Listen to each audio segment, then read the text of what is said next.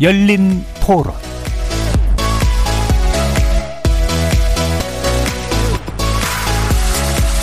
안녕하십니까. KBS 열린 토론 정준희입니다. 검찰이라는 부분이 일단 임기가 정해져 있는 건데 징계란 약간 편법적인 수단으로 결과론적으로 해임을 하는 모양새가 별로 이렇게 검찰 중립을 항상 주장하던 사람들의 입장하고 별로 안 맞는 것 같고요. 2개월 정직 처분에 대해서는 처분이 좀 약하다고 보기는 하는데 일단 2개월 뒤에 공수처 조직이 완료가 되는 시점에 다시 한번 검찰총장에 대해서 조사를 정확하게 해야 될 것 같아요. 맨 처음에는 이게 검찰이 좀 약간 무리하게 하고 국민들한테 억울하게 막 하는 그런 것가 좀 많이 있었잖아요. 지금은 그거랑은 가는 방향이 틀린 것 같아요. 지금 이게 억지스럽고 나중에 자기들이 이제 자기들 보호하는 권력 기관을 만드는 거라고 생각하는 사람들도 분명히 있긴 있을 거거든요. 지금 코로나 때문에 온 정신이 거기에 팔려 있는데 이 정치가 막 그러니까 자기들끼리 다투는 게 너무너무 싫어요. 코로나부터 해결돼서 정말 다시 다 일상으로 돌아갔으면 너무 좋겠어요. 공백 상태 이런 거는 또 누가 책임져야 되고 아, 앞으로도 여러 가지 판단할 것 같아요. 뭐 내년도 지방선거도 있고 현 정권에서 부담이 크게 되지 않는 범위 내에서 조정을 하긴 할 텐데 계속 대립 국면이 지지 끌것 같아요. 제 생각에는.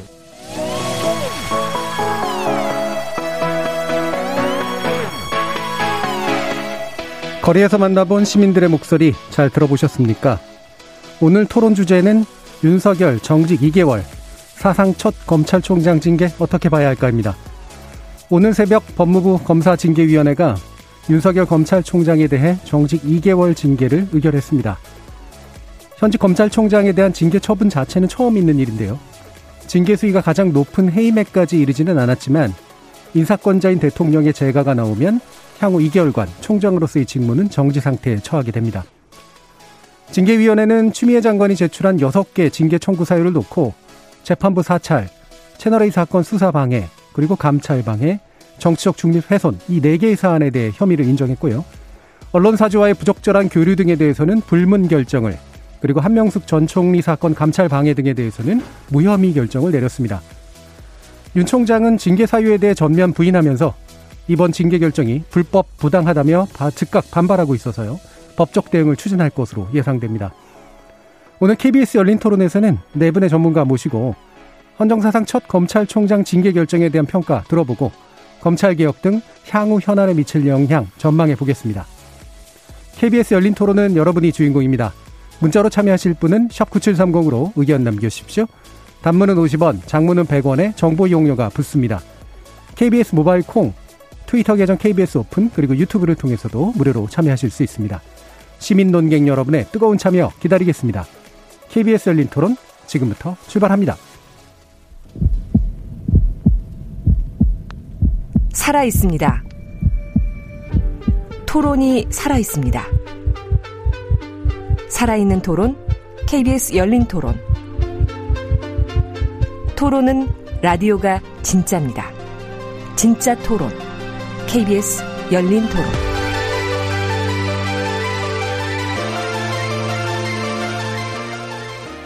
오늘 토론해 주실 네 분의 전문가 소개하겠습니다.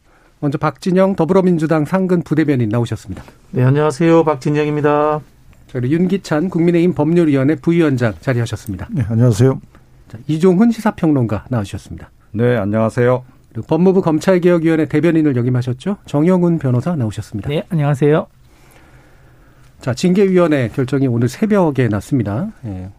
그 종편이나 이런 데서는 밤늦게까지 고생 대기하느라고 고생하시는 분들도 되게 많으셨는데요. 어, 새벽 4시에 나오고 아침 내내 어, 관련된 논의들이 굉장히 커졌죠. 일단 요 징계위원회 결정 자체에 대해서 어떻게 보시는지 간단히 평가 어, 네 분께 먼저 듣고 어, 쟁점 사안에 대한 좀 더 전문적인 논평 들어보도록 하겠습니다.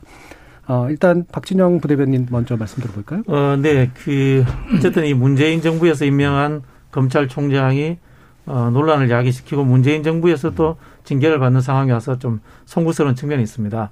어, 결론적으로 말씀을 드리면은 이 윤석열 총장도 뭐 불법적이다라든가 또는 뭐 행정소송을 하지 말고 어, 국민들과 임명권자인 대통령에게 죄송하다 이렇게 하고 사퇴하시면 어떨까 뭐 이런 생각을 가지고 있는데요. 어, 징계에서 보면 인용된 내용들이 보면 한 네 가지 정도 되는데요.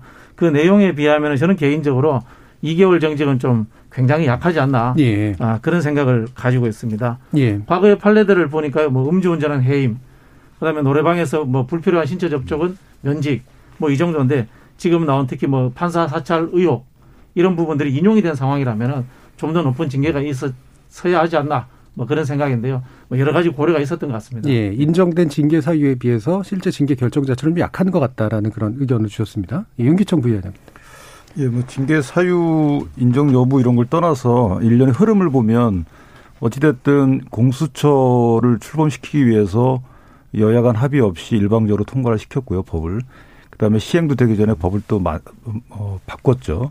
그래서 처장 추천위 구성을 단순화시켰고 결국에는 이제 법무장관이 오셔서 인사권을 어, 예전과 다르게 행사를 많이 하셨고 그다음에 감찰권 끝에 결국 이 징계로서 검찰 수사를 사실상 특정 수사에 대해서 무력화시켰다.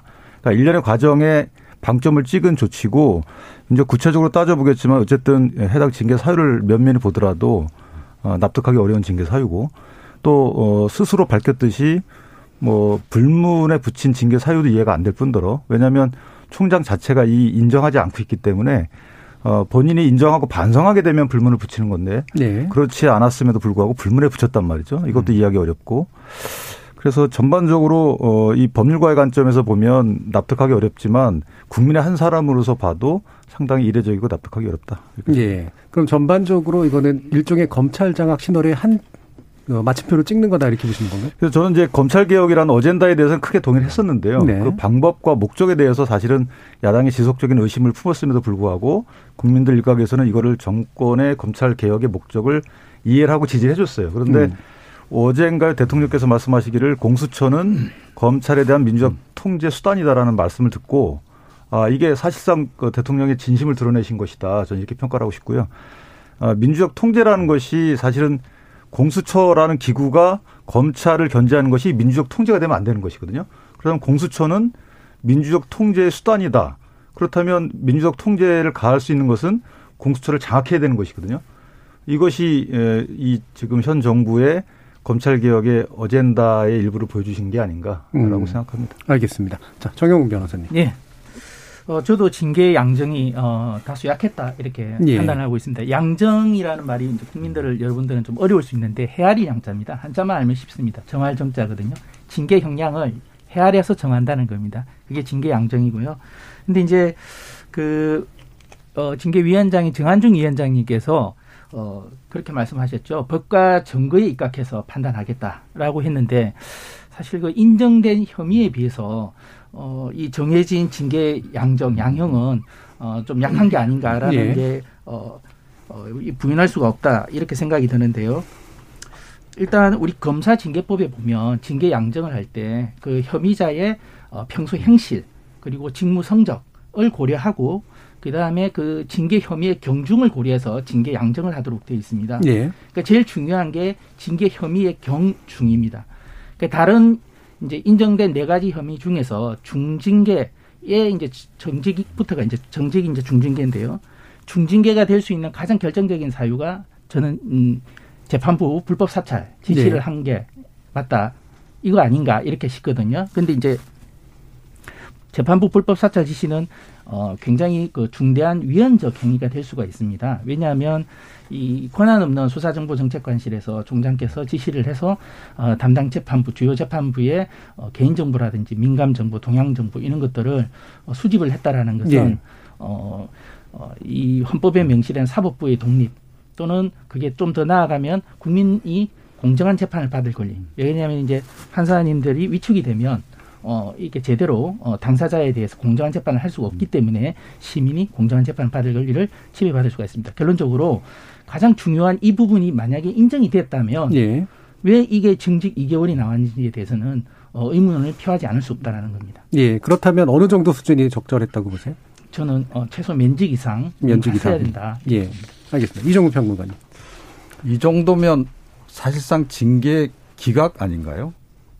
그러니까 뭐 처음에 굉장히 추미애 장관이 징계 이걸 넘길 때 회부하고 할 때 어, 굉장히 중대한 사안인 것처럼 얘기했고 근거도 굉장히 확실한 것처럼 그렇게 이야기를 했습니다. 그래서 뭐 모든 언론이 어, 해임은 당연한가 보다 이렇게 생각했던 거 아니겠어요? 보도도 그렇게 나왔었고. 자, 그런데 뭐 결과적으로 징계위 그 개정된 징계 검사 징계법도 적용하지 않았어요. 자, 그래서 법무부 장관이 다 어떻게 보면 자기 사람들로 그 위원 구성을 했는데 그조차도 다 이 성원이 안 됐잖아요. 일곱 명으로 다 채워야 되는데 다 못 채워서 네 명이 했는데 또 지금 들리는 또 내용 또 보도를 보면 네 명 가운데 한 분은 또 이거 전부 다 징계 사유가 안 된다 그래서 어 기권을 실제로 했다 그러고 그러면 결국은 일곱 명 중에서 세 명만 찬성해서 뭐 결정을 내렸다는 건데 정직 2개월 뭐 따지고 보면 내용 면에서 사실상은 사실은 징계 기각 아니냐 저는 그렇게 생각합니다. 음. 네. 근데 일곱 명에서 세 명으로 만들어지는 산수는 제가 볼 땐 다소 자의적인 것 같은데요. 아니 그러니까 네. 사실상 그렇다. 사실상 말씀을 드리는 거예요. 그러니까 네. 네 명도 전원이 예를 들어서 아 이거는 뭐 당연히 네. 징계하는 게 맞다라고 해서 결론이 내려졌으면 그건 뭐 누가 보더라도 명쾌하게 음. 그건 뭐 7대 4. 그러니까 일곱 명 중에서 네 명이 찬성해서 결국 기각이 이루어졌다. 이렇게 얘기를 아 기각이 아니고 징계가 이루어졌다. 이렇게 얘기를 할 수 있을 텐데. 예. 그 네 명, 네 분 중에도 한 분이 반대를 했다는 거 아니에요. 그러면, 그니까, 뭐 이제 과반 참석에 이제 과반 어찌됐건 투표해서 결정하는 거 맞기 예. 때문에 어, 뭐 이제 결정은 그렇게 난 거는 맞아요. 그걸 뭐 음. 부인하고 싶다 싶은 생각은 없고. 예. 내용 면에서 볼때 사실상 이거는 결국 기각이나 다름없다라는 얘기를 제가 말씀드리는 겁니다. 예, 예. 예. 형식적인 측면하고 내용적인 측면에는 평가가 좀 다르니까 일단은 내용적인 측면에서 사실상은 이거는 추미애 장관이 추진했던 징계에 비해서는 기각 결정이나 다름없다라는 그런 평가까지 들었습니다. 자, 그러면 법률적인 문제, 어, 어, 얘기를 좀 해야 될 것 같은데요. 방금 보니까 이제 문 대통령이 윤, 윤 총장에 대한 징계를 제가했다는 그런 속보가 들어왔는데, 어, 확인이 됐으니까 아마 얘기를 해주신 거겠죠. 예, 확인됐다고 어, 전제하고 어, 일단은 이제 징계 결정까지는 완전히 다 어, 형식적으로는 완성이 된 그런 상태가 된 것 같습니다. 어, 일단은 아까 이제 이미 양정에 대한 이야기를 좀 해주셔서 양정에 대해서 구체적으로 논의하는 게 어, 아주 적절할까라는 생각은 드는데 기본적인 쟁점을 그럼 좀 짚어보시는 게 좋을 것 같습니다. 근데 아까 이제 정영훈 변호사님은 이제 판사 사찰 문제가 인정된 것. 이 부분이 이제 제일 큰 거고 그에 비해서 보면은 이제 결국은 양정이 잘못된 거다라는 그런 의견을 주신 거잖아요. 네. 그런데 그 위원들 사이에서 아까 이제 평론가님들 잠깐 지적을 해주셨지만 이게 이제 만장이 합의라고는 물론 얘기를 했는데 일부의 반대가 있었다라든가 아이 그 징계에 대한 양정의 어떤 의견 차이가 좀 있었다라고 한다면 그럼 왜 그렇다고 생각을 하시나요? 이 부분은 조금 예견된 부분이 아닌가 하는 생각이 예. 듭니다. 왜냐하면 어, 이 징계위원회가 징계 개시가 되고 나서 청, 어, 심의가 열리고 나서 어, 언론 그 동향을 보니까 어느 이제 여당의 그 이제 의원님들이 어, 그이 징직 정직을 논의를 시작하기 시작을 했고 뭐 정직 3개월 뭐 이렇게 얘기가 나오기 시작했었습니다. 그리고 나서 조선중앙동아일보도 논조의 흐름을 보면 이 정도면 절충점이 아니냐라는 식으로 예. 논조가 굉장히 완화가 돼 있었던 걸 제가 확인을 했습니다. 그래서 아 이 흐름이 이쪽으로 가겠구나 하는 생각은 좀 들었었어요. 네. 근데 이제 막상 진짜 결정이 나오는 걸 보니까 정직 2개월 거의 뭐 90, 9% 정도, 98% 정도가 싱크로율이 예. 어, 동, 통일시대에 좀 나왔더라고요. 그래서 보면 되게 좀, 저 한편으로 의아하면서도 어, 어, 좀 어, 이런 결정이 나왔나 하는 생각이 좀 들었습니다. 네, 뭐 방금 그 얘기를 해주셔서 그한 가지 더 이제 추가로 질문 드릴 게. 일각에서는 일부러 징계위원들이 판을 다 짜놓고 언론한테 흘리고 있다. 그 분위기 만들고 있다라는 그런 평가를 하고요.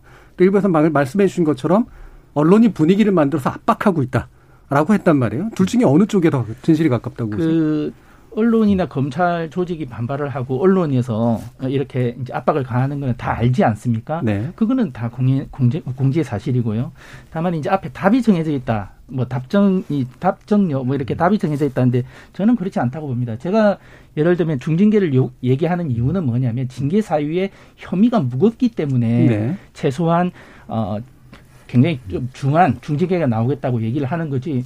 그렇게 얘기를 했는데 거기 답이 정해져 있다 이렇게 말을 하는 건 예를 들면 살인죄를 범하고 중형이 예상되는 부분에게 중형이 예상된다라고 하는데 예. 그럼 답이 정해져 있다 재판이 이렇게 음. 얘기하지는 않지 않습니까? 네. 예, 그래서 아까 전자 이렇게 답이 정해져 있다는 부분 비판은 부적절한 것 같고요. 예. 징계 사유의 혐의의 경중에 따라서 결정이 되는 거고 다만 이제 검찰 조직이라든지 언론에서 이 징계 절차와 관련해서라든지 여러 가지 징계위원들에게 굉장한 압박을 가한 것은 사실이지 않습니까? 알겠습니다. 이 부분에 대해서 된것 같습니다. 예, 윤기천 부위원장님 일단 법률적인 부분에 대해서 먼저 두 분 얘기 듣고요. 상당히 어려운 게요. 예. 어, 정직 2개월이라고 나오 이 만장일치되기 굉장히 어려운 거예요. 그래서 어, 징계법에도 보면 어, 이렇게 의견이 나뉘는 경우에는 가장 불리한 그 징계 양정 수준에서 더해가면서 과반수 때까지 어, 유리한 양정을 더해 가다가 과반수를 넘긴 시점에 예. 그 해당 징계 수위가 이제 징계로 결정되는 거거든요. 예. 그러면 어, 세 분이 징계 정직 2개월을 하기는 굉장히 사실상 어렵고 이거는 의견을 모으지 않는 한 어려운 겁니다. 그다음에 쭉 뭐 해임 의견 나오고 면직 의견 나오고 그다음 정직 의견이 정직 2개월 의견이 세 번째로 나왔다는 거예요. 이, 이 경우의 수 한 번 있는 거고. 네. 그다음에 어, 이제 요 경우의 수뿐이 없는 거예요. 아시다시피. 정직 이상 정직 이 가장 낮은 징계 수준으로 제시됐다는 거죠. 그래서 어 일각에서 이런 그 의혹을 제기하는 겁니다. 뭐냐면 지금 양정을 정하는 데 있어서 정한중 징계위원장이 가장 시간이 오래 걸렸다라고 해요. 그러니까 징계 사유에 대해서 이것이 혐의가 있냐 없냐, 징계 사유로 인정되느냐 안 되느냐에 관련돼서 논의가 오랫동안 걸렸으면 저는 그걸 이해를 해요. 그럴 수 있습니다. 어, 어, 그런데 신성식 그 부장도 징계 사유가 없다고 봤기 때문에. 근데 그게 아니고 양정과 관련돼서 의견이 분분해서 상당히 오랫동안 논의를 했다. 그리고 만장일치로 됐다. 이 의견이 상당히 저는 이상한 거예요. 왜냐하면 네. 양정과 관련해서는요. 설득하거나 뭐 어, 권유하거나 하면 안 되는 거예요. 그 징계 들어가 보셔서 아시겠지만 본인이 쭉 디스커스한 다음에 어, 징계 사유가 이게 인정이 됩니다라고 하면 그 사유에 대해서 본인 스스로가 양정 수준을 정하는 거예요. 그래서 의견을 내는 겁니다. 내면 어떤 사람 해임 의견 나오고 어떤 사람은 뭐 감봉 나오고 어떤 사람은 정직 나온다 그럼 감봉이 되는 거예요. 네. 세 번째. 근데 이런 절차가 왜 이렇게 오래 걸리는지 그렇다면 일각에서 얘기했던 것처럼 중간에 누가 주도하는 분이 있었다. 그래서 어 본인들 의견을 떠봤더니 이게 본인이 원하는 의견에 접근하지 않아서 계속적인 서로 간의 discuss가 있었다. 근데 이게 법원의 판례에 따르면 징계 양정 과정에서 어 discuss를 하면 안 되는 거거든요. 어 처음에 본인이 1차의 투표를 소위 투표를 이 쓰든 본인이 얘기를 하든 1차 투표 결과가 나오면 그걸로 양정이 결정되는 거예요. 그런데 그게 본인 수준하고 맞지 않았다고 해서 다시 네. 또 논의한 뒤에 그다음에 2차 투표를 하게 되면 그것은 무효라는 판결이 있단 말이에요. 알겠습니다. 그래서 저는 이 징계 양정 과정이 상당히 이해가 안 된다. 네. 네, 그러니까 일단 비유로 치면 예를 들면 뭐 체조라든가 아니면 피겨스케이팅 같은 거 할 때 심사위원들이 편말을 드는 거잖아요. 그리고 그거 점수를 뭐 합산하는 방법을 취하든 뭐 과반의 어떤 결정 결정을 취하든 간에 그거는 그 위원회 어떤 그 룰이 있는 거고. 그래서 원래 양정하는 상황에서 오랜 시간이 걸리거나 협의할 이유가 없다라는 이제 그런 지적을 해주신 거예요. 이 부분에 대해서 글쎄요, 뭐, 저기, 법률가들이 그렇게 이야기하시니까 뭐 그렇습니다만은. 예. 그게 검사 징계법에 나와 있는 건가요? 아니면은, 어, 내부 뭐 규칙이라든가 시행 세칙 같은 건가요? 검사 징계법이 있고요. 예. 검사 징계법에 이제 의견이 나뉘는 경우는 아까 말씀드렸듯이 불리한 의견에 유리한 의견을 더해서 과반수를 넘길 때 그 양정 수준이 그것이 양정 근데 그걸 이제 합의를 하면 안 된다라는 부분은 판례로 나와 있기 때문에 있어요. 네, 검사 네. 징계법에는 없는 거지 네. 않습니까? 그러니까 제가 보기에는 이런 것 같아요. 이게 예, 사상 최초의 총장 징계다 보니까 징계위원회를 제가 보기엔 윤석열 총장 측이 이 징계위원회 전략을 아주 잘한 거예요. 어떻게 보면은 이게 검사 징계법에 의해서 진행이 되지만 징계의 절차가 모든 것이 검사 징계법에 나와 있는 건 아니거든요. 그죠? 내부 규칙일 수도 있고 예. 관례일 수도 있고 이런데 이제 최초인데 이 상황에서 윤석열 총장 측에서 보면은 절차를 끊임없이 여기에 대해서 문제 제기를 해요. 근데 국민들이라든가 언론이 이걸 어떻게 이야기하면 이게 법정인 것처럼 착각하게 만드는 그런 역할을 했던 것 같아요. 예. 그러다 보니까 윤석열 총장이 억울하게 변론권도 없다, 방어권도 없다. 사실 보편적인 징계위라고 하는 것은 그런 것들에 대해서 보장해 주지 않거든요. 예, 예. 근데 법정인 것처럼 착각하게 만들다 보니까 예. 언론의 압박도 있고 이런 상황들에서 금방 말씀하신 양정 과정에서 뭐 누가 주도했을지 그건 뭐 저는 알 수 없겠습니다만은 그런 것들을 조정하는 상황까지 가지 않았나 뭐 그런 생각이 듭니다. 이게 이제 법안에 세세하게 모든 절차들이 다 정해져 있어서 그것을 어기느냐 아니냐가 금방 판단나는 상황이 아니라는 그렇죠. 말씀이신 거잖아요. 이 우리가 여기서 굉장히 혼돈하고 있는 것들이 있어요. 이게 예. 징계위원회지 유무죄를 다투는 게 아니지 않습니까? 네, 법정이 네. 아닌데 그렇게 이렇게 끌고 가버린 거죠. 예, 이종훈 평론가님. 글쎄요. 뭐 저는 아무래도 이제 정치 평론을 하는 입- 입장이다 보니까 예. 그러니까 어, 역사는 징계위원회 개최 전에 이미 다 이루어진 게 아닌가 이런 생각을 좀 많이 합니다. 음. 이번 같은 경우에 그래서 이번 징계의 결정은 제가 보기에는 제 감각으로는 굉장히 어, 정치적인 결정 의 결과물이다라고 저는 생각을 해요. 그 추론이신 거죠. 예. 예. 그러니까 좀 이상한 점이 많잖아요. 어, 이미 정직 6개월 또는 3개월이 될 거다라는 설이 뭐 정관계 파다했어요. 그죠?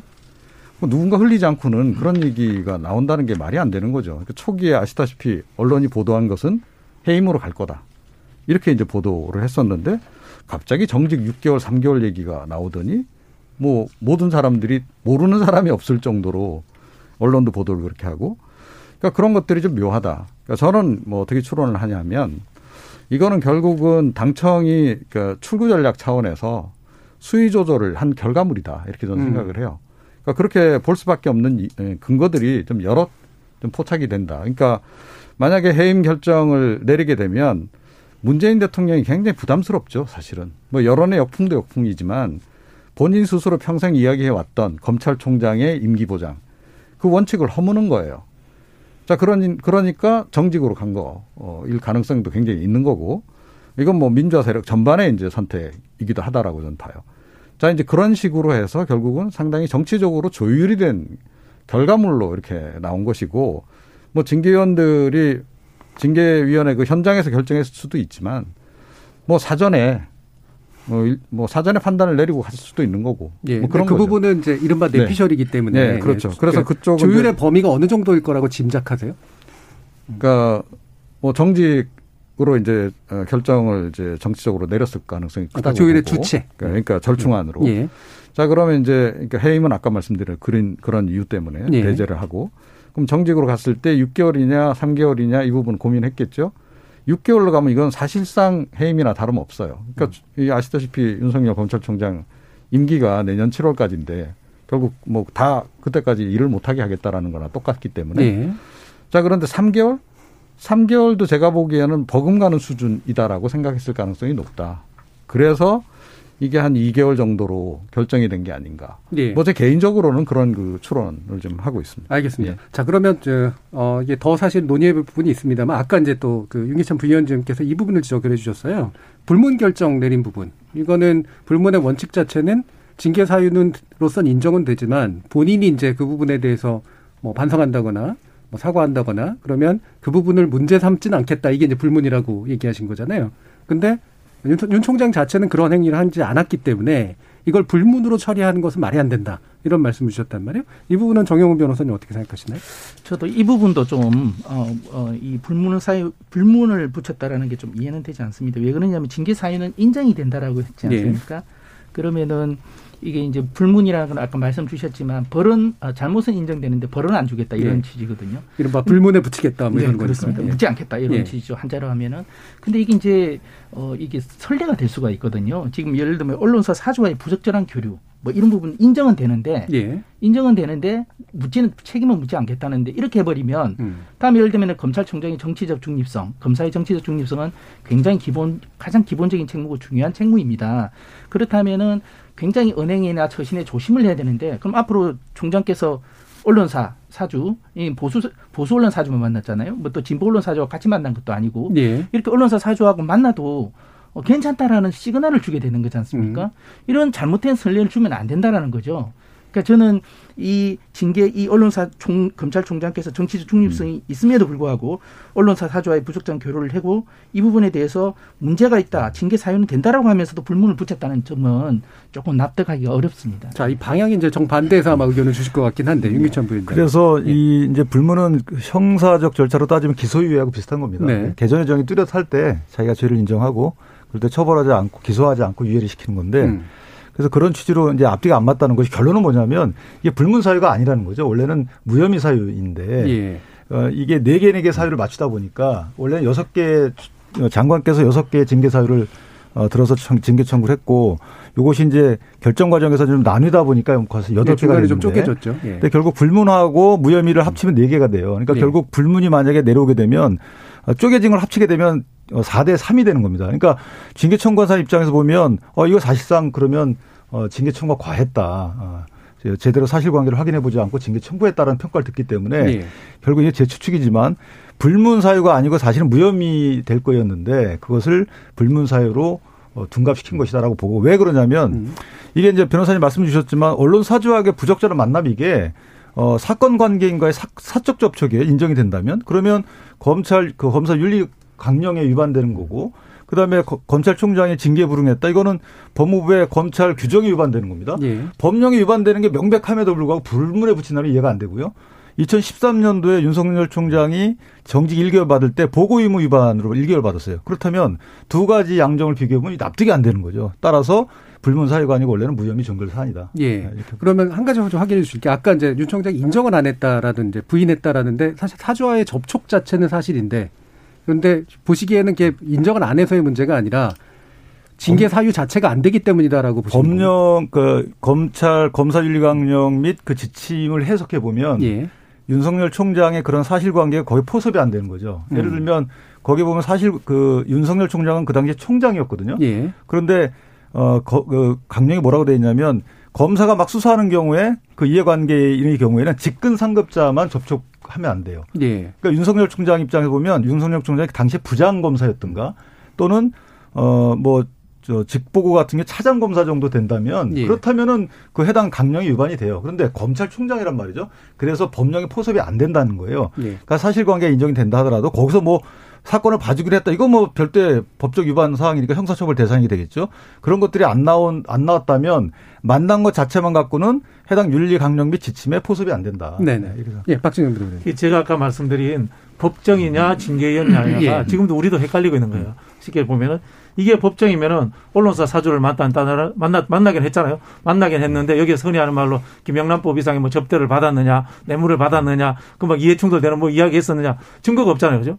증거 없으면 이게 무죄인 겁니다. 증거가 없으면. 근데 이건 징계위원회인 거예요. 징계위원회는 뭐냐면 단순히 사주를 특정 사주를 만났다는 것조차도 품위에 해당될 수 있는 것이 존재하고 있는 겁니다. 그런 측면에서 제가 자꾸 법과 징계위원회가 우리가 혼돈돼서 지금 이야기하고 있다. 음. 이런 부분인 거고요. 어, 물론 뭐 이게 무혐의 된 건 아닙니다만은 판사 사찰 의혹 부분도 마찬가지입니다. 이게 법적으로 다 되어서 유무죄가 될지 모릅니다. 그러나 그런 문건을 만들었다는 자체가 문제와 오해의 소지가 충분히 존재하는 겁니다. 저도 공직 생활을 해봤는데요. 공직 생활하면서 특정인을 평가하면서 그 특정인의 정치적 성향이라 이런 것들을 알아도 적지 않습니다. 이건 공직사의 기본적인 불문율이에요. 예.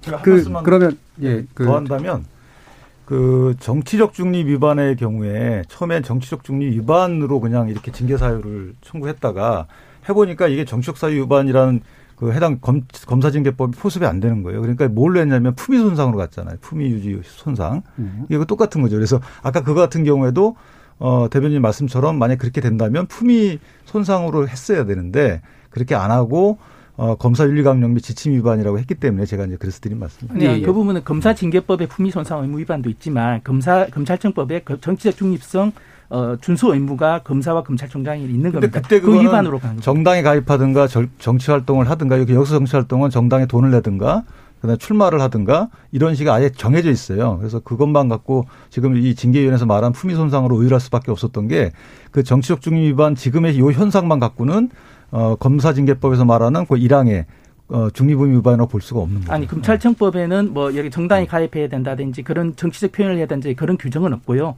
검사는 그 수, 책, 자신의 수사나 책무에 있어서 이 정치적 중립성을 준수해야 된다라고 하고 있고 검찰총장도 검사이기 때문에 당연히 그 의무가 있는 거고 그래서 그 정치적 중립성 의무 위반으로 검찰청법 위반 어떤 게 위반됐다는 걸 한번 여쭤보고 싶은데 저는. 야 정치적 중립성 네. 위반으로 네. 예를 들면 이제 그 언행을 이제 네. 예를 들면 우리 이제 국정감사에서 네. 예, 퇴임 후에 국, 국민에게 봉사하겠다라는 발언이라든지 왜냐하면 네. 인사청문회 때는 정치 참여 안 하겠다고 명확하게 얘기를 했는데 국정감사장에서는 야당 의원께서 정치 참여 안 하시겠다는 얘기입니까 하니까 지금 그 얘기 그에 대해서는 얘기를 안 하시고 국민의 봉사한 방법을 참여해 보겠다라고 했고 그 외에 또 기타 어 다른 어떤 저기 그 또 우리 그 검사 그 취임식 때인가요? 그때 또 얘기한 것도 있고 여러 예, 예. 종합적인 측면에서 중립성 의무 위반 제가 그 한 말씀만 이제 말씀 올리면 사실은 저도 그 질문 자체가 부적절했다고 봐요. 그 김도읍 의원이 그래도 재차 질문 들어간 거, 어, 그 해당 봉사에는 어, 이게 정치 참여가 포함되느냐 여부. 근데 그건 지금 말씀드릴 수 없다 그랬잖아요. 말을 해야 될 의무는 없어요. 총장이. 저도 그 적절했다고 보지는 않지만 징계를 하려 그러면 말해야 될 어떤 직무상의 의무가 있거나 이래야 되는데 말할 의무가 없는데 당신이 왜 그 말 안 했다고 해서 징계를 한다. 저는 그렇다면 그렇다면 황운하 의원 같은 경우에는요. 사실은 본인이 경, 그 대전지방경찰청장으로 있으면서 출마 선언까지 했어요. 그다음에 국회의원 당선된 이후에도 의원 면직 처리가 처리되지 않아서 이중 어떤 뭐 직을 갖고 있었단 말이죠. 이건 어떻게 설명할 거예요? 자, 그래서 예. 네. 얘기가 좀 퍼지니까요. 예. 이 부분에 대해서 예. 한 가지만 말씀. 두 분이 이제 법률가라서 말씀하기 어려운데요. 쉽게 말씀드리는 이겁니다. 제가 자꾸 징계하고 법정하고 구별해서 이야기하는데 그러면은 계속해서 판사 수찰 의혹 문건을 만들어도 되는 겁니까? 그러면 계속해서 언론사 사주를 만나도 되는 겁니까? 이렇게 하면 우리가 상식적으로 안 된다고 한단 말이에요. 공직자로서 이게 바로 품위 손상을 했다는 겁니다. 자, 이 부분에 대해서는 제가 일단 좀 말씀 나누도록 한두 이유가 결과적으로 만약에 본안 소송에 가면, 그러니까 이 징계위원회까지는 말씀처럼 법으로 뭐 세세하게 규율해 놓은 것까지는 아니기 때문에 일정한 징계위원회 재량이 인정될 수밖에 없을 텐데, 다만 이제 이게 나중에 법적 다툼으로 가면 그러니까 근거가 되는 조항들이 제대로 이제 활용이 됐는가. 아까 포섭이라는 표현도 쓰셨습니다만 이 부분이 이제 다 터질 것이라 그래서 일단 이제 좀 말씀을 좀 나눠봤고요. 그러면 이 부분 이야기를 좀 했으면 좋겠는데 어 지금 뭐 어, 윤 총장 측 법측 법정 대응 이제 이제 시사가 됐습니다만 아마도 할 것으로 보이시죠. 네. 어떻게 판단하십니까? 정, 아, 당연히 저기 이제 정직 2 월 처분이 지금 재가가 됐으니까 예. 이에 대한 이제 어, 정직 처분 취소 소송을 어, 제기를 할 거고요. 네. 취소 소송을 제기를 하면서 제일 중요한 또 이 취소 어, 정직에 대한 효력에 집행을 정지하는 집행 정지를 아마 신청을 하게 될 겁니다. 예. 그래서 지금 음 이 그 취소 소송은 좀 수개월이 걸리기 때문에 사실은 이 정직 2월에 대한 부분에 어 2월 이내에 정직 2월이 있는 동안에 나오기는 어렵고요. 그럼 중요한 거는 직무 집행을 지금 정직에 대한 그 효력을 정지하는 이게 굉장히 중요하거든요. 누가 예. 이기냐 문제인데 앞에서는 윤 총장의 집행정지 신청이 받아들여졌죠. 그러나 저는 이번에는 좀 어려울 거라고 봅니다. 왜 그러냐면은 지금 이 왜 어렵다고 보느냐면은 언론에서 이 부분을 집행정지 결정을 제대로 안 읽어보고 지금 기사들 대부분 다 냈더라고요. 뭐냐면 이 집행정지의 행정소송법상 집행정지 요건은 세 가지입니다. 회복할 수 없는 손해, 긴급성. 근데 이거는 앞에서 집행 법원에서 간단하게 한 페이지짜리로 다 인정을 했어요. 예. 왜냐하면 인정할 수밖에 없는 사안이고요. 근데 가장 중요하게 대부분을 할애한 부분이 뭐냐면 공공복리에 중대한 영향을 미칠 우려가 없어야 됩니다. 없어야만 집행정지를 인용하거든요. 근데 거기서 어, 공익에 대한 중대한 영향이 있나 없냐를 판사가 굉장히 고민을 합니다. 그래서 검사의 정치적 중립성, 민주적 통제 얘기를 거기서 정확하게 설명을 합니다. 하면서 결론적으로 이, 어, 이 공익에 대한 부분을 윤 총장 측에 손을 들어주는데 그 기준이 뭐였냐 하면은, 어, 일단은 그, 이, 충분, 히 직무 집행 정지를, 직무 집행을 정지를 하기 위해서는 이 충분한 심리와 방어권을 보장해 주는 게 필요하다. 그 상태에서 직무 집행 정지를 한다면 합당할 수가 있다라고 전제를 깔고 예, 있고요. 예.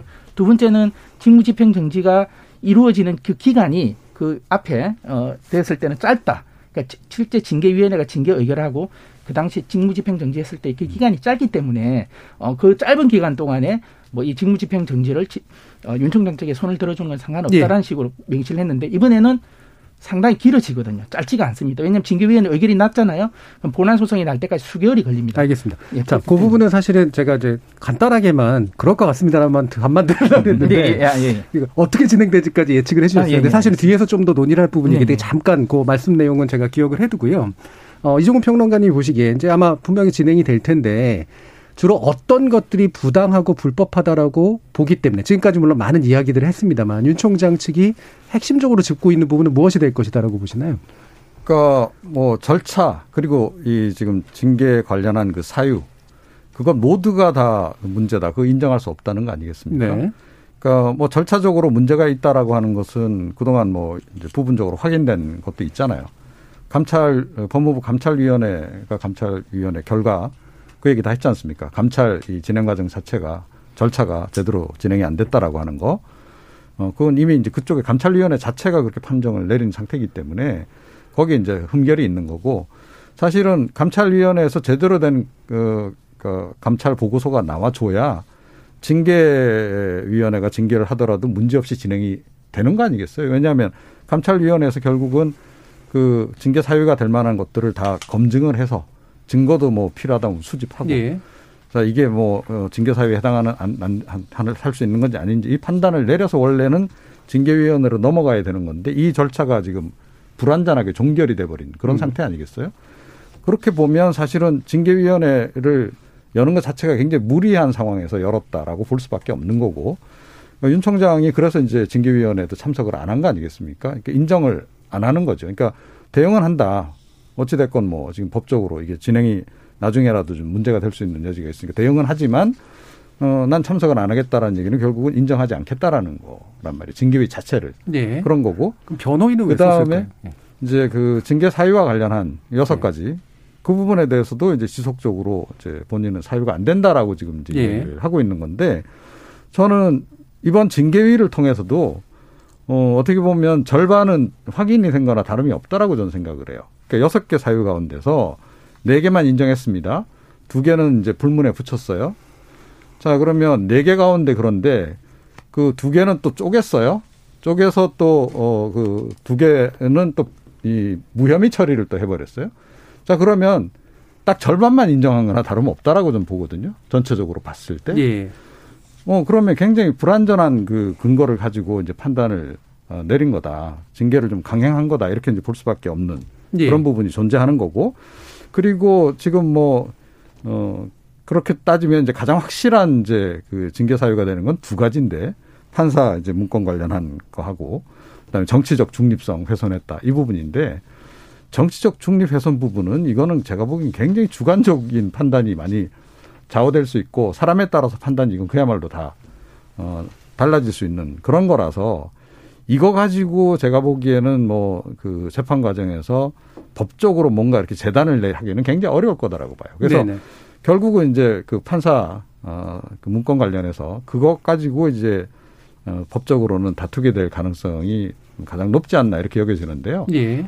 그런데 그것도 사실은 어, 과연 그, 그 어느 쪽이 유리한지 잘 모르겠어요. 제가 보기에는 어, 이 사안 자체도 윤석열 검찰총장이 현재로서는 유리한 구도를 점한 상태다라고 봐요. 예. 그러니까 뭐 법관 대표 그러니까 이 회의가 있기도 했었습니다만 그분들이 명시적으로 그 문건이 어, 불법이 아니다라고 이렇게 이야기한 건 아닌데 그럼에도 불구하고 만약에 불법 사찰이라고 정, 본인들이 다 인지를 했더라면 분명히 어떤 형태로든 그때 그 시점에 법관 대표 회의 한 다음에 의사 표명을 했을 거다라고 저는 봐요.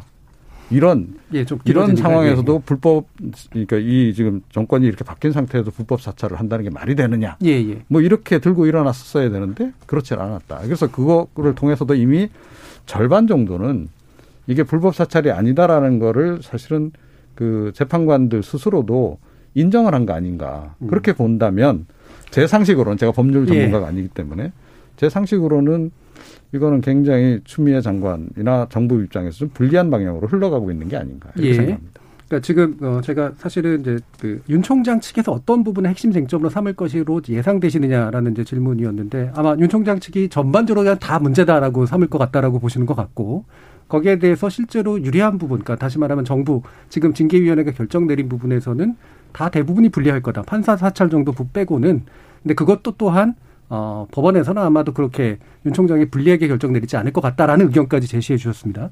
약간 얘기가 길어지긴 했는데요. 한 1, 2분 정도씩 또 두 분, 이 부분에 대해서 어떤 부분을 쟁점화해서 나갈 것이라고 보시는지 박진영 부대표님. 예, 저도 뭐 판사 사찰 의혹 부분인데요. 예. 계속 그렇게 이야기하고 있습니다. 이게 불법이냐 아니냐. 예. 이 재판정에서 판단하는 것은 그 내용이 불법이었냐 아니었냐가 아니고 이것이 징계를 받을 만한 부정상적인 일이었는가에 대해서만 이야기해도 저는 충분히 징계 사유는 된다라고 이렇게 이야기를 하고 싶은 겁니다. 예. 윤기천 부회장님. 저는 이게 그 뭐 여섯 가지 사유 내지 여덟 가지 사유가 해당되는지 여부 이게 적절했는지 여부는 법원이 판단하기 어려워요. 사실 네. 시간도 오래 걸리고 그래서 절차적 위법성 위주로 아마 판단을 예. 할 거고 어, 윤석열 총장 측에서도 그걸 아마 염두에 둘 건데 음. 그 중에 제 1위 이제 징계 의결 과정에서 제가 아까 말씀드렸던 의결 과정에서 위법성 문제 제기할 거고요. 음. 그 다음에 징계 구성이 징계 청구한 이후에 징계 구성이 됐다는 부분 그 이제 위원 선정이 됐다는 부분은 맞춤형 징계위원 선정 이런 부분이 있어서 사전에 구성이 돼 있지 않고 그렇죠. 그러니까 예. 특정인에 대해서 징계 청구를 하고 그 특정인에 대해서 징계를 끌어내기 위한 위원으로 선정됐다는 의혹이 있기 때문에 네. 그렇다면 그것은 공정성에 심한 문제가 생기는 것이고요. 그다음에 이제 여러 가지 뭐 증인 신청 이런 부분은 뭐 큰 문제는 아니지만 음. 그 감찰 과정에서도 뭐 징계 감찰위원회 이런 부분은 이제 지나갔기 때문에 징계위 구성 문제, 징계위 내부에서 어, 심의 과정에서 절차적 문제성 그리고 예. 가장 근본적인 게 이제 의결 과정에서 위법성 문제 예. 이것이 인정이 돼야지만 사실은 집행정지 가능성이 있다. 예. 이렇게 제가 그 절차적인 부분에 대해서만 잠깐, 예. 잠깐 짧게만 좀, 예, 지적해 주십시오. 싶습니다.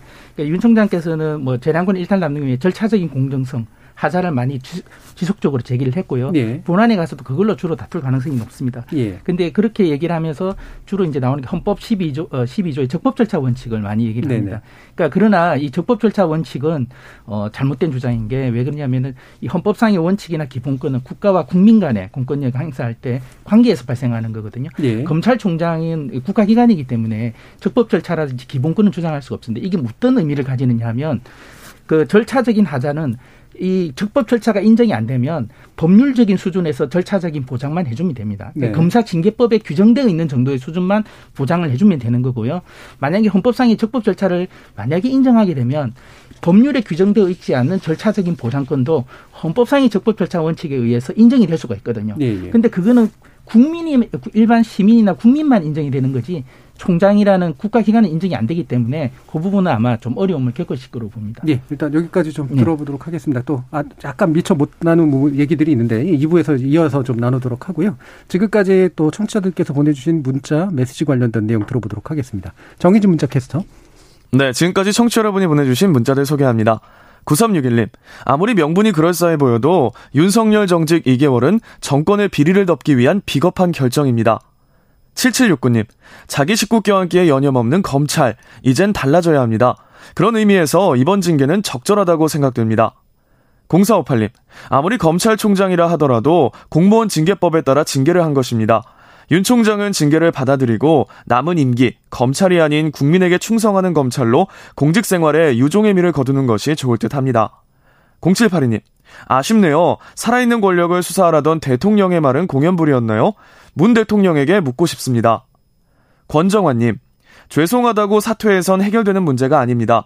윤 총장은 반드시 공수처 수사를 제대로 받아야 합니다. 서울중앙지검장 시절과 검찰총장으로서 본인에게 제기된 법 위반 혐의는 물론 가족들과 지인의 범죄 혐의에 있어 명명백백 진실을 밝혀야 합니다.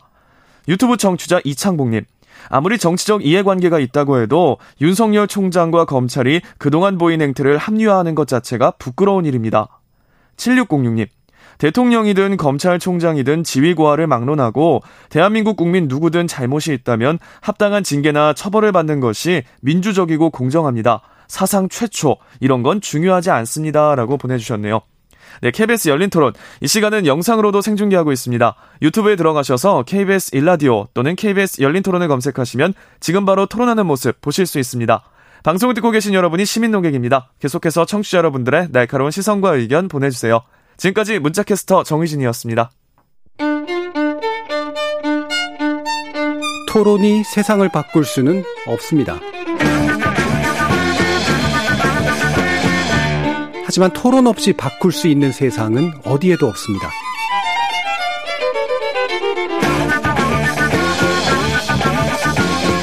세상의 선한 변화를 갈망하는 당신. 정답이 아니라 질문의 힘을 믿는 당신. 우리 KBS 열린 토론에서 만납시다.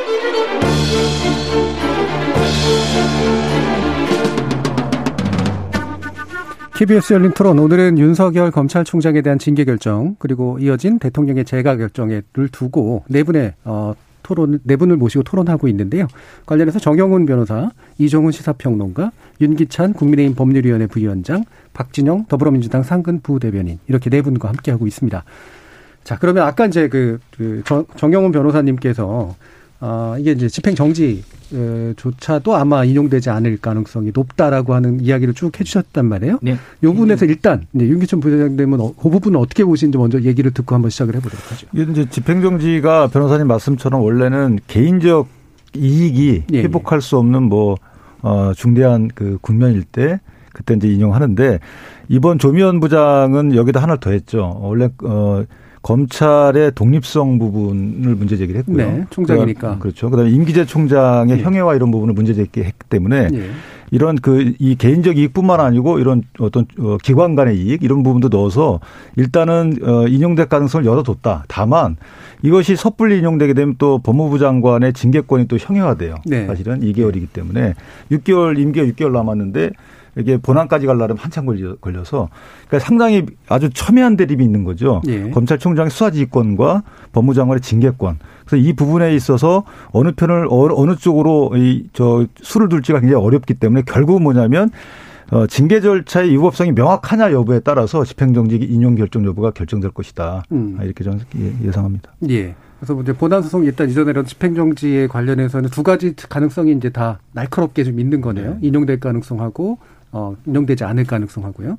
어, 이 부분에 대해서 뭐 정영 변호사님 또 추가로 말씀 주실 수 있습니다. 그러니까 아까 이제 중대한 공익이 있느냐 없느냐 이게 정의영 예. 부장님도 굉장히 심각한 판결문에 보면 거기를 대부분 다 할애하고 있어요. 네. 그러니까 예를 들면 징계 혐의가 있는 어, 검찰총장이 그 직무에 계속하게 있게 된다면 검찰권의 공정한 행사가 어렵다. 이런 그렇기 때문에 직무에서 배제돼야 될 공익도 굉장히 우선 공익도 있다라고 얘기를 판단하시고요.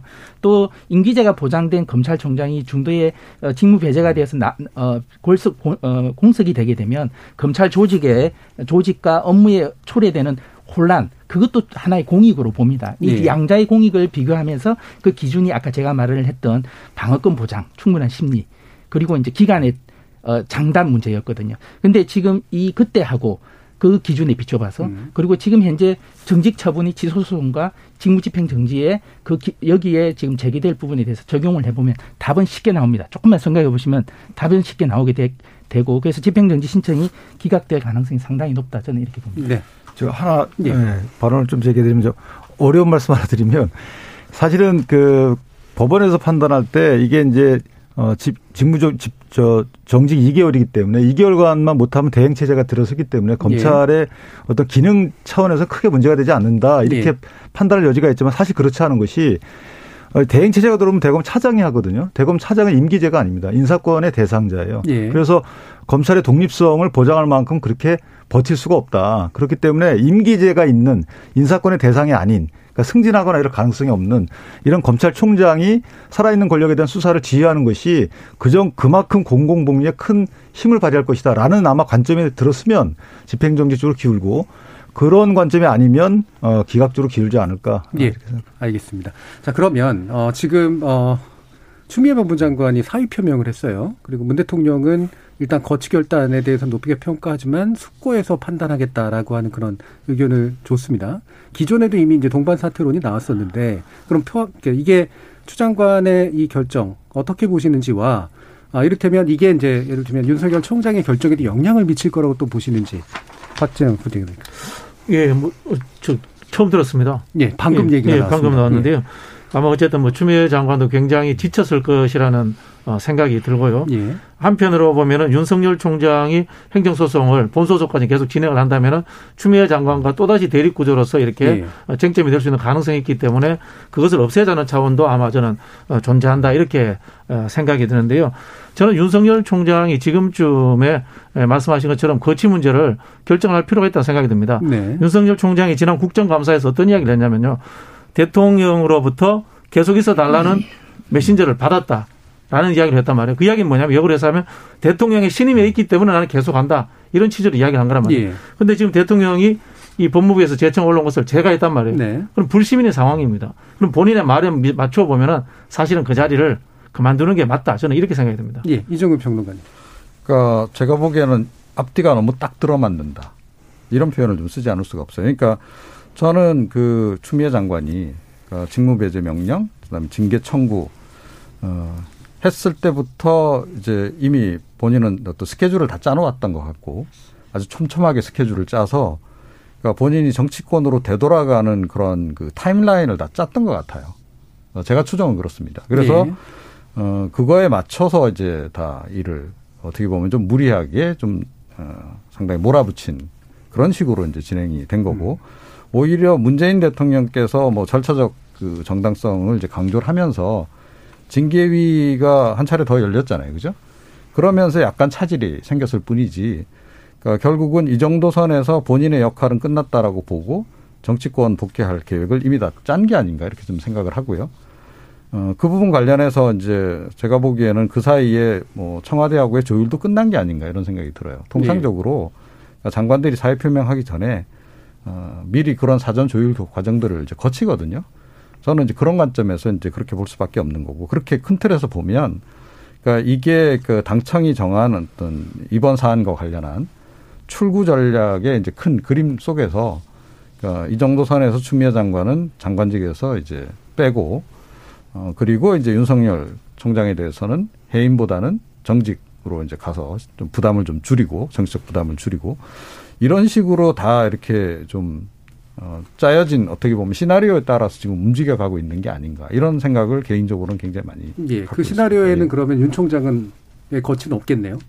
그러니까 윤 총장은 해임을 만약에 예. 하려고 정치적 결단을 이제 전략 정무적 판단을 내렸다면 해임으로 징계위 결정을 가져갔겠죠. 그런데 예.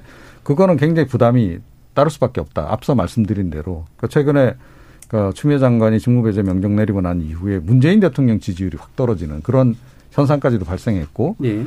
또 내부적으로 보면 호남이나 진보 지지층 사이에서도 지지가 좀 추락하는 그런 그 양상까지 보이는 바람에 정치적으로 상당히 이, 이 부분은 좀 그러니까 아마 경고로 좀 받아들였을 가능성이 높다라고 봐요. 그렇다 그러면 대응을 해야 되는데 강행을 할 거냐 말 거냐. 그러니까 해임을 강행한다 그러면 어, 어떻게 보면 역풍이 더 불면서 지지율이 더 떨어질 수도 있는 거죠. 그 가능성을 좀 막아보려고 했던 거 아닌가. 그리고 최소한 호남과 진보 지지층만큼은 그래도 우리가 계속 끌고 가야 된다라는 판단. 그래서 지지율을 40%대에서 그래도 유지해야 될 필요성이 있다라는 정무적 판단. 이런 것들이 저는 어, 작용을 했을 가능성이 높다. 이렇게 좀 그러니까 추정을 뭐 합니다. 평론가님 네. 말씀 들어보면 다른 어떤 것도 엄청나게 잘 짜여진 각본대로 움직이는데 네. 윤 총장만큼은 안 움직이는 거네요. 그러면 그렇죠. 네. 그 이제 예. 아, 제가 예. 예, 잠깐 말씀드린 예. 짜여진 각본이라기보다는요 이번 증직 2월에 나온 책임을 어, 조금 느껴서 한 거 아닌가 하는 생각이 들고 사퇴하시니까 예. 싶고요. 왜 그러냐면 정직 2개월이 나왔을 때 어, 그런 의견들이 많았습니다. 정직 2개월을 받으려고 총장을 총장이 예. 2개월을 받으려고 이, 이 나, 라가 지금 에, 굉장히 시끄러웠지 않습니까? 예. 그리고 어, 검찰 조직에 큰 반발도 있었고 이런 큰 사태를 전 국민이 또 얼마나 피로감을 가지고 이 사태를 주시를 했습니까? 근데 나온 게 정직 2월이었단 말이에요. 그러니까 본인으로서는 책임을 통감할 수밖에 없을 겁니다. 예. 장관이 장관께서는 해임을 원하셨다는 기사 언론이 나오더라고요. 음. 장관은 원래 사퇴하려고 하셨다 아닌 또 간접 정황이 뭐냐 하면은 본인은 검찰 개혁을 계속 추진하겠다라고 말씀을 하셨고 그리고 또 3기 법무 검찰 개혁 위원회도 내부적으로 구성을 해서 12월에 출범을 하겠다고 하셨었거든요. 네. 근데 이런 부분들이 이런 부분들을 다 두고 갑자기 어, 본인이 만약에 짜여진 각본 시나리오 대로였다면 그런 얘기는 안 했을 겁니다. 제가 예, 예 알겠습니다. 이게 좀 저는 원래 그 장관께서 책임 있는 분이라 그러면 이걸 다 수습을 하셔야죠. 예. 지금 말씀하신 것처럼 어, 검경 수사권 조정에 따른 이제 1월 1일부터 거의 시행이 되는데 네. 그러려면 할 일이 많아요. 검찰 내부에서 직접 수사 범위도 대통령령에 나왔지만 실제 조정하고 일선 청까지 그런 실무례를 다 내리고 해야 되는 이런 어, 절박한 시, 사, 그 시절 시기에 그만뒀다라는 것은 이 평론가님 말씀처럼 역할이 원래 계획된 역할이 있었고 그 역할을 마무리하고 그만두신다 이런 그 의견에 힘 실릴 수밖에 없죠. 아니면 지금 어 문책성 인사라고 하면 사실 대통령께서 먼저 그 이전에 추 장관에 대해서 어떤 질책성 발언을 했어야 되는 것이고 음. 어, 그런데 이 징계안에 대해서 제가 하자마자 그만뒀다는 것은 역할론이 끝났다라고 보여지는 것이고 저는 사실 여기서 추 장관께서 그만둔다는 사의 표시를 할 게 아니고 조금 더 매진하는 모습을 보여줬으면 오히려, 오히려 음. 여권이 음. 얘기하는 검찰 개혁의 진정성이 다소 좀 느껴졌을 텐데 예. 이 시점에 딱 그만두니까 아, 윤 총장 정직 이결 수사지휘권 박탈하고 본인은 딱 그 역할 그만둔다. 이건 누구나 다 오해할 만한 그런 행위죠. 음. 윤 변호사님 그 야권의 전략 아닙니까? 계속 하시는 거. 그렇죠. 저는 그 이제 금방 우리 정 변호사님 말씀하신 그런 사고를 가진 사람이 저, 저 같은 사람이었어요. 예. 아니 죽도록 나는 여기 토론 프로 나와서 싸웠는데 음. 겨우 정직 2개월이야? 예. 이런 그런 생각을 가졌거든요. 어, 그런 부분들에 우리 내부에 불만도 있었다고 생각이 들고 예. 실제로 이제 지지율이 떨어지는 것에 대해서는 이 정치인 장관으로서 고민을 했을 거라고 봅니다. 예. 그러나 그런 이제 잘 짜여진 시나리오라고 하기에는 이제까지 진행 과정이 너무 좀 투박했어요. 좀 그렇게 봐주셨으면 좋겠고요. 그리고 대통령이 계속해서 절차와 공정성을 이야기하시는 분이고 실제로 인사 문제에 대해서 한 번도 그렇게 말씀을 하시지 않는 분이셨지 않습니까? 이제까지. 그런 부분에서 제가 봤을 때 뭐 당청 간에 조정됐다 이런 거는 제가 보기에는 전혀 아닌 것 같아요. 약간 뭐 이, 이 네. 결과에 불만이 조금 있는 분 사람으로서. 대통령 말씀이 나왔으니까 한 말씀 더, 더 하면 전 대통령께 좀 아쉬운 부분이 이 부분이에요. 어, 옛날 노무현 대통령께서는 사실 그 당시에 검찰의 개혁이 필요하실 때 직접적인 이런 말씀하셨어요. 나는 검찰 신뢰하지 않는다. 그래서 김가경 총장이 그때 그만뒀거든요. 그 다음에 수사권 지휘권 행사하고 그, 그다음에 또 한 총장이 그만뒀어요. 근데 이 대통령 이번 우리 저문 대통령께서는 갑종위원회를 많이 활용하시는 거예요. 지금 이것도 징계위원회죠. 그럼 책임 소재가 누군지 불분명해요. 위원회에서 뭐 평이 거쳐서 의결했으니까. 그다음에 공항도 검증위원회, 그다음에 적폐청산위원회. 저는 그래서 이런 위원회를 통해서 공정성을 기해 가지고 어, 뭐 객관적 실체 관계를 발견해내는 이런 과정은 좋은데 왠지 지금 입장에서 보면 이 위원회라는 것을 통해서 대통령께서 직접 나서는 모습이 없기 때문에 책임 소 책임을 지는 정치적인 측면에서 보면 상당히 아쉬운 부분이 있다. 뭐 일면 동의가 됩니다. 제가 위원회 출신으로서 동의가 되는데 이번에 윤 청장 거는 제가 보기엔 이런 부분이 있는 것 같아요. 어, 솔직히 말씀드려서 윤석열 총장을 믿을 수 없다라는 측면이 존재했었다고 생각이 됩니다. 아니, 그 이번에 위원회 같은 경우에는 절차상 당연히 돼야 되는 거 아니었습니까?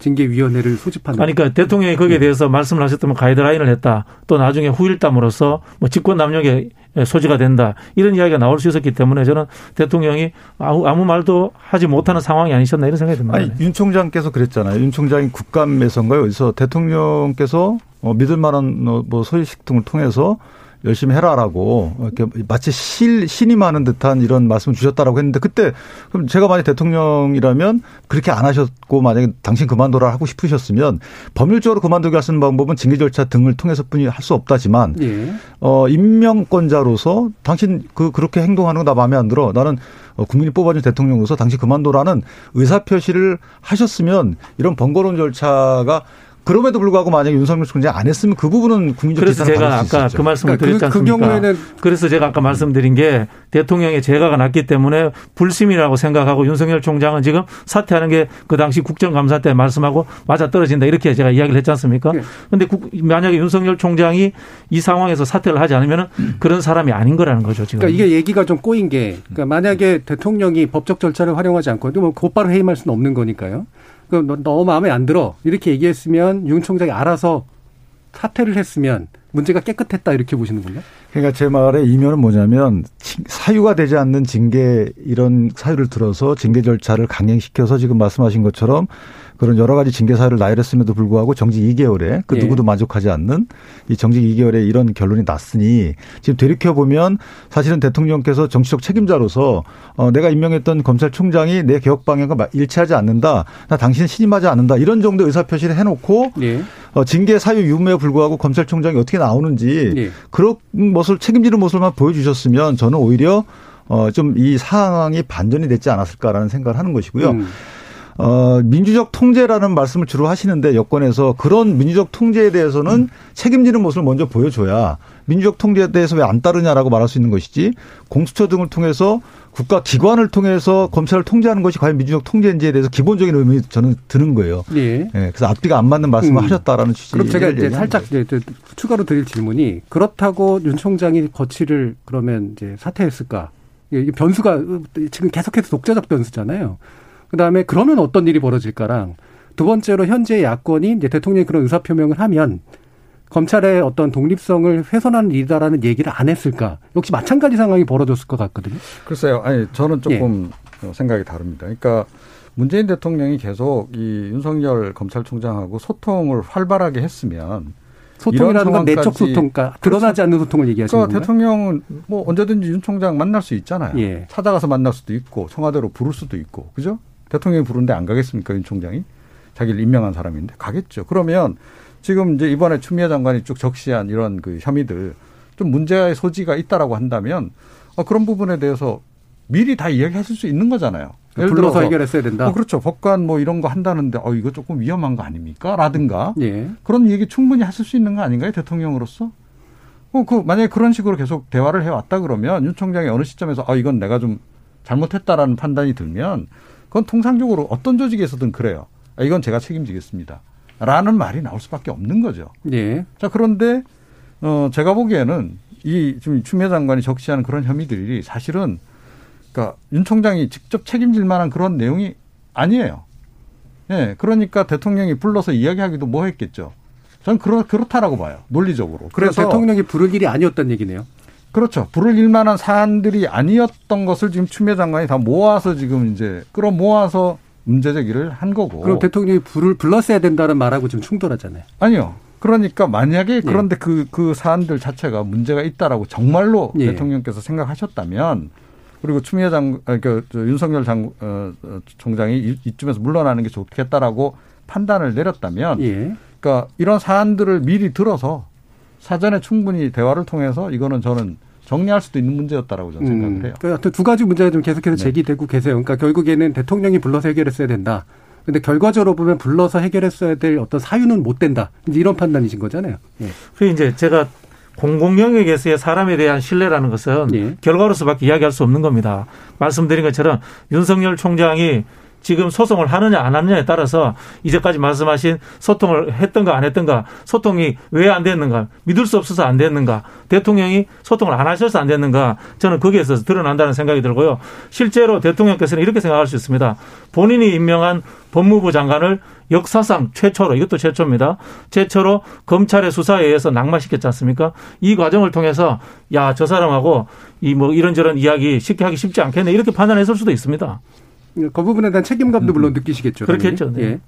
어, 그러면 지금 전국이 이제 어떤 식으로 좀 풀어져야 된다라고 생각하시는지 이게 이제 결국은 이제 풀어져야 될 거 아닙니까? 그러면 정영훈 변호사님 보시기에 네. 이렇게 이제 법적으로 쭉 진행되는 방향 어쩔 수 없이 가게 하는 게 맞느냐? 네. 아니면 어떤 다른 식의 대안들이 있느냐? 저는 그 물론 법률가지만 네. 어, 이 모습은 되게 좋지 않지 않습니까? 계속 소송전을 통해서 나가는 거네요. 저는 또 장관이 또 사퇴하지 않았습니까? 네. 그리고 어 대통령께서 정직 2월을 또 승인을 재가를 해주셨지 않습니까? 그럼 이쯤 되면 사실 검찰총장은 당연히 사퇴를 하셔야 된다라고 보고요. 음. 어, 왜냐하면 본인의 책무도 있고 상황이 그렇지 않습니까? 그리고 저는 또 총장께서 사실은 저는 하나의 개인적인 의견이지만 예전에 조국 장관 사퇴하셨을 때 사실은 그때 사퇴하셨으면 검찰의 독립성도 지키면서 어, 본인의 명예도 어, 충분히 지키는 그런 아주 훌륭한 선택이 되지 않았을까 하는 생각이 네. 왜 그러냐면 저는 그런 생각이 들었어요. 자기 상관을 수사를 해서 어, 이렇게 어, 낙마를 시키지 않았습니까? 사퇴를 시키지 않았습니까? 그리고 재판에 넘기지 않았습니까? 그런 상황에서 어, 바로 그 아래에 어, 그 저기 그 장관의 피감독기관 총장께서 그대로 자리를 지키고 있다는 거는 모양새가 되게 안 좋았습니다. 그렇게 안 좋았는데 그 이후에 결국에는 이러한 처참한 모습으로 국민에게 진짜 목불인견의 모습을 보여주는 거 아닙니까? 음. 저는 그렇 이렇다면 지금이라도 저는 총장께서는 이제 장관도 사퇴 하시지 사퇴 표명을 하셨기 때문에 그리고 초, 대통령도 정직으로서 불신임의 표현을 객관적으로 했기 때문에 총장께서도 사퇴하시는 것이 그리고 이 선에서 좋게 마무리하는 것이 전 좋지 않을까 음, 싶습니다. 윤 총장은 법무부 장관의 부하라고 생각하지 않으셔서 피감독 기관은 맞죠. 예. 물론 소위 뭐 조폭이나 조직의 부하 이런 말을 표현을 살 수는 없겠지만 예, 예. 피감독 반청은 맞지 않습니까? 왜냐하면 예. 검찰청법의 최고 감독 기관은 법무부 장관으로 되어 있고 어, 총장은 어쨌든 그 장관의 지휘 감독을 받도록 되어 있지 않습니까? 네. 그 피지휘 감독 기관으로서는 당연한 거죠. 그러니까 그 당시에 조국 장관 당시에 조국 장관이 사퇴했을 때 이미 사퇴했었는 게 제일 옳았고 지금이라도 늦, 지 않았으니 지금이라도 사퇴하는 게 맞다. 저는 그게 가장 아름다운 모습이었을 것 예. 같습니다. 윤기창 비원장 어떻게 저는 사실 대통령께서 제가를 제가 시기를 늦출 줄 알았어요. 예. 그래서 이제 그것도 하나의 방법이라고 생각을 했는데 제가를 그러니까 이 양정을 갖다가 변경하실 수 있는 권한은 없다고 해석이 되지만 언제 제가할지는 사실은 대통령이 선택하실 수 있는 그 것이다 이렇게 생각해서 제가를 늦추는 방법을 채택할 줄 알았는데 제가를 하셨기 때문에 그 이전에 견책이나 아니면 뭐 감봉 정도로 끝내면 네. 정치적인 여러 가지 의미도 절충적이고 상당히 윤석열 총장에 대한 메시지도 되고 해서 이 정도로 끝나지 않을까라고 제가 예측을 했었는데 네. 그 예측이 빗나가서 지금으로서는 이제 어 양측이 그뭐 절충점을 찾기는 어렵고요. 왜냐하면 네. 이것이 대통령과 임명 임명권자와 임명된 자의 관계가 아니고 이것을 크게 넓혀 보면 선출된 권력과 어, 직업 공무원 간의 관계예요. 그래서 어, 직업 공무원도 선출된 권력을 어, 통제하는 이 권력 균형의 역할을 하는 것이거든요. 네. 그러니까 일방적으로 이거 뭐 양보하고 할 게 아닙니다. 어, 따라서 특히나 검찰의 경우에 수사가 진행 중인 사건인데 그 수사의 내용이 어, 살아있는 권력과 관련돼 있다라는 의혹이 있는 상황에서 검찰총장이 어, 본인 뜻대로 해서 이걸 또 어, 그만둘 상, 그런 시점은 안 되고 하기 때문에 저는 개인적으로 지금 이걸 풀 수 있는 것은 공수처와 관련된 대통령의 조치뿐이 없어요. 예를 들면 앞으로 공수처가 출범할 텐데 공수처 출범 과정에서 공수처장에 임명하는 그 어, 어느 분을 임명하는지 보면 알 수 있을 것이고 그다음에 공수처 검사를 어, 저 제청하는 그 검사 인사위원회 구성과 관련된 여야 간에 또 다툼이 있을 겁니다. 네. 어, 그것 관련된 대통령의 또 입장을 보면 어, 과연 공수처가 진짜 검찰의 통제만을 목적으로 하는 것인지 아니면 대통령 친인척 등 어, 살아있는 권력에 대한 수사 어, 부패 방지 이런 것을 위하는 것인지 그것에 대한 메시지가 확실하면 사실 검찰총장도 더 이상 어뭐 정권에 대해서 어떻게 할 수가 있는 입장이 아니거든요. 네. 근데 지금은 어 여야 특히 야권에서 문제 제기하는 것은 검찰총장의 수사지휘권을 박탈하고 공수처를 출범시키는 것은 공수처의 사건 이첩권 등을 통해서 현재 수사 중인 사건을 가져가기 위해서다. 그럼 가져가는 이유는 뭐냐? 수사가 제대로 안 되게끔 하기 위해서다. 이런 이제 의혹이 있는 시점이기 때문에 지금의 여권과 청와대는 그런 점을 그런 야권의 의혹을 잘 살피실 필요가 있다. 음. 생각합니다. 근데 저기 윤 변호사님 내용은 네. 그 우리 검찰총장을 너무 대인배로만 보시는 것 같아요. 아, 제가 보기에는 한편으로 보면은 어, 가족이 연루된 수사가 지금 들어갔지 않습니까? 어, 장모는 또 기소가 됐고 이런 부분에서 사적으로 내가 물러설 수 없어. 저는 뭐 그런 생각도 저는 네. 존재했을 거라는 생각이 들고. 근데 이거는 대통령과의 관계가 아니고 법무부 장관과의 관계입니다. 그죠?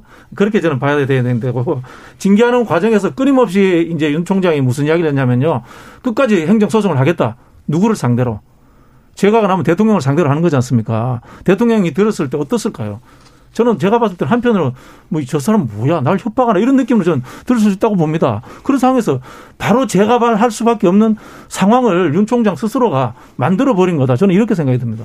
예. 글쎄요. 그런데 상황 예, 전개 우리 다 보지 예, 않았습니다. 마지막 발언입니다. 그러니까 예. 제가 보기에는 어, 윤 총장은 그야말로 수동적으로 처음에 대응을 했, 하지 않았어요. 자, 그런데 자꾸 자기를 향해서 칼날이 다가오니 어쩔 수 없이 대응을 한 그런 상황으로 전개가 된 거지 윤 총장이 먼저 뭐 나서서 어, 저는 그랬다라고 보지는 않습니다. 그 시각차가 좀 있는 것 같고. 그게 이제 근데 아 잠깐만요. 예, 예, 예. 지금 국면에서 윤 총장이 사퇴를 하면 사실은 정치적으로는 굉장히 훌륭한 선택이 되는 겁니다. 윤 총장이 굉장히 정무적 그럼요. 판단이 뛰어나다면 지금 사표 딱 던지는 게 맞아요. 그러면 음. 정권에 의해서 어 이거는 제거 대상이 돼서 억울하게 밀려난 인물, 영웅 이렇게 되는 겁니다. 자, 그래서 오히려 지금은 따지고 보면 윤 총장이 임기 끝까지 사실은 가는 게 문재인 대통령을 도, 와주는 거나 다름없다. 개인적으로는 저는 그렇게 생각합니다. 어, 예. 마지막 발언 예, 짧게만 30초 예. 정도만. 아, 예. 30초요? 예. 예. 아, 저는 이제 법무부와 검찰을 어, 어, 좀 얘기를 하고 싶은 게 있습니다. 이 검찰 지금 좀 어, 먼저 자성을 해야 되지 않나. 검찰의 독립이 지금 문재인 정부 들어오기 전에 완벽하게 보호가 되고 있었는데 문재인 정부 들어와서 검찰의 독립이 훼손됐냐? 그거 아니거든요. 그 이전에 무수히 훼손됐기 때문에 어, 지금 문제가 됐고요. 특히 검찰 내부 비위나 부패에 대해서도 스스로 처리하지 못하는 그런 많은 모습들을 보였습니다. 그런 부분에 대해서 좀 바뀌어야 되거든요. 예. 노무현 정부 때랑 지금 다 달라졌나요? 안 달라졌잖아요. 예. 마지막으로 법무부에 대해서도 사실 민주적 통제는 장관 개인의 통제가 돼서는 안 됩니다. 중간에 예. 국민에 의한 시민 참여에 의한 외부에 의한 통제가 돼야 되거든요. 알겠습니다. 그래서 민주적 통제를 너무 남용해서는 안 되고 이렇게 조금 민주적 정말 민주적으로 맞게끔 해야 된다라고 예. 그래야 검찰의 독립이 지켜진다고 봅니다. 이상. 예. 오늘 아, 그럼 논의는 이것으로 모두 마무리하겠습니다. 오늘 토론 함께해 주신 박진영 부대변인 어, 윤기찬 부위원장 그리고 이종훈 시사평론가 정영훈 변호사 네 분 모두 감사합니다. 네, 감사합니다. 감사합니다.